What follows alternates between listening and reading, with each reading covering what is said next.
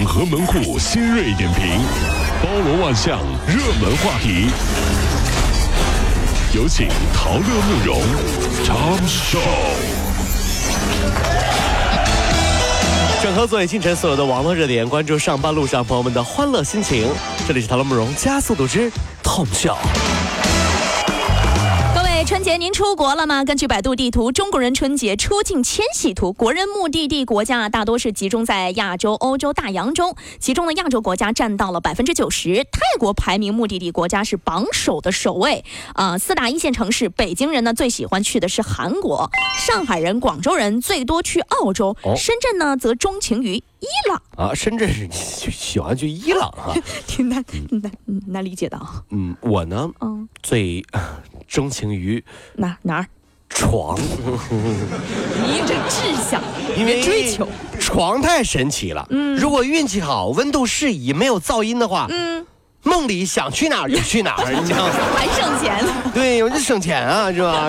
二月十五号，农历正月初八，到湖北武汉归元寺烧香祈福的人依然是络绎不绝。在一尊香炉面前，很多香客投币祈福。那么，在一片硬币当中，惊现一张银行卡，就现在扔钱都不过瘾了，直接扔银行卡了，你知道吗？太虔诚就是了。结果呢，佛祖就不高兴了。嗯为什么不用支付宝啊宝啊宝啊宝？银行卡转账要手续费费费费。好，这个人不诚心，差评。我扔张银行卡还来醉了呢。对对对，就是所以说您记得别瞎这个这这，嗯关键是有一个问题，就咱们不管到哪儿都会发现，咱们中国人啊都喜欢就往那个什么水池子里扔硬币呀，嗯往什么东西，就这个习惯真挺不好的，嗯你知道吗？就哪儿只要捞出来很多人民币的地方，就证明中国人去的多。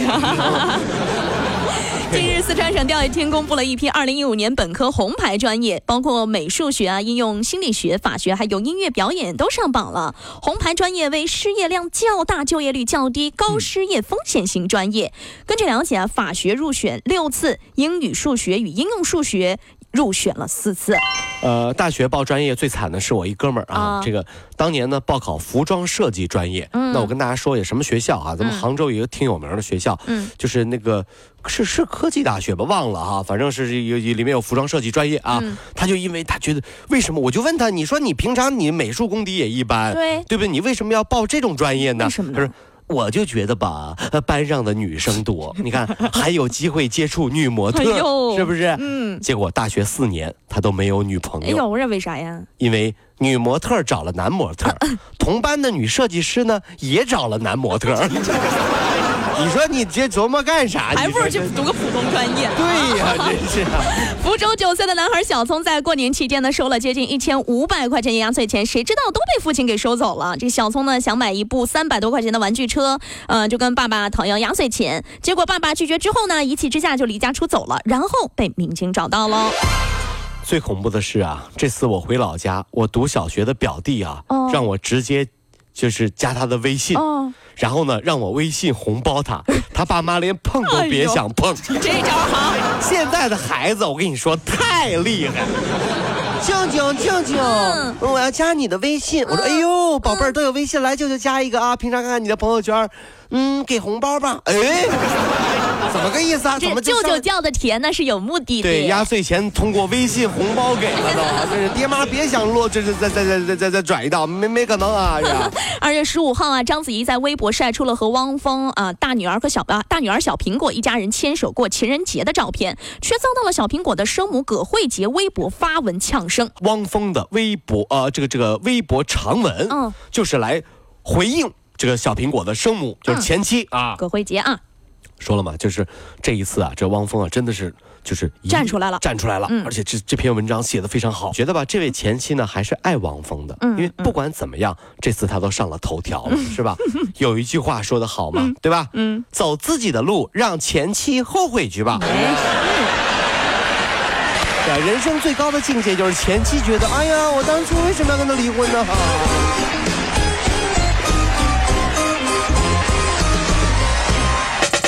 如果希望提高自己每天生活的欢乐指数，就加入我们吧。您可以微信搜索公众号 “B B Dog 五零二”，说出您生活当中的烦恼，一起欢乐吐槽。B 就是 A B 的 B，Dog 就是那个呃汪汪汪那个 Dog 就是 D O G 啦。记住哦，B B Dog 五零二，每天一起感受我们 B B 刀的欢乐吐槽吧。So, would you like to see it? 逼逼到个五零二，排忧解难不烦心，Come on。近日，某婚恋网站通过对全国一万四千六百九十七名单身人士的调查，发布了二零一五年度的中国男女婚恋观的调查报告。其中一项呢，女性认为理想伴侣的最低月薪是六千七百零一元。八零后女性对于恋爱起步价要求是最高的，为六千九百九十三元。那九零后呢，对恋爱起步价要求是相对偏低，为六千五百三十四元。哎呀，这个一出来了之后呢，让我们深深的明白了一点哈，嗯，就是其实呢，女孩子对男孩子的这个期望值。期望值和起步价呢，呃，不是这么的高，嗯对不对？嗯。六千多块钱对于一个女孩子来说，嗯。买个包的事儿，有的时候还买不了一个包。对，有有的时候还买不了一个包，他连这样的男的都愿意选择，嗯那就证明是真爱了。是所以说各位哈，你就凑合着挣六千多一个月就得了啊，这是。多点也不嫌多嘛啊！实在不行就说，哎，老婆你养我啊！我跟你说，很多男的现在都有这种心态，我告诉你啊。不信，不信你回去问问你老公，你说啊老公啊，嗯。我现在呢工作还不错，嗯，要不呢你把工作辞了，我养你好不好？你看你老公的反应，真的假的啊？真的，真的吗？我能在家玩游戏了？真的出去。对。近日的一名在澳大利亚的中国留学生却大胆爆料说，他打工的连锁免税店是专坑中国人。这种免税店里啊，不见澳洲的代表性的品牌，但是价格较正规商场是高了不止数十倍。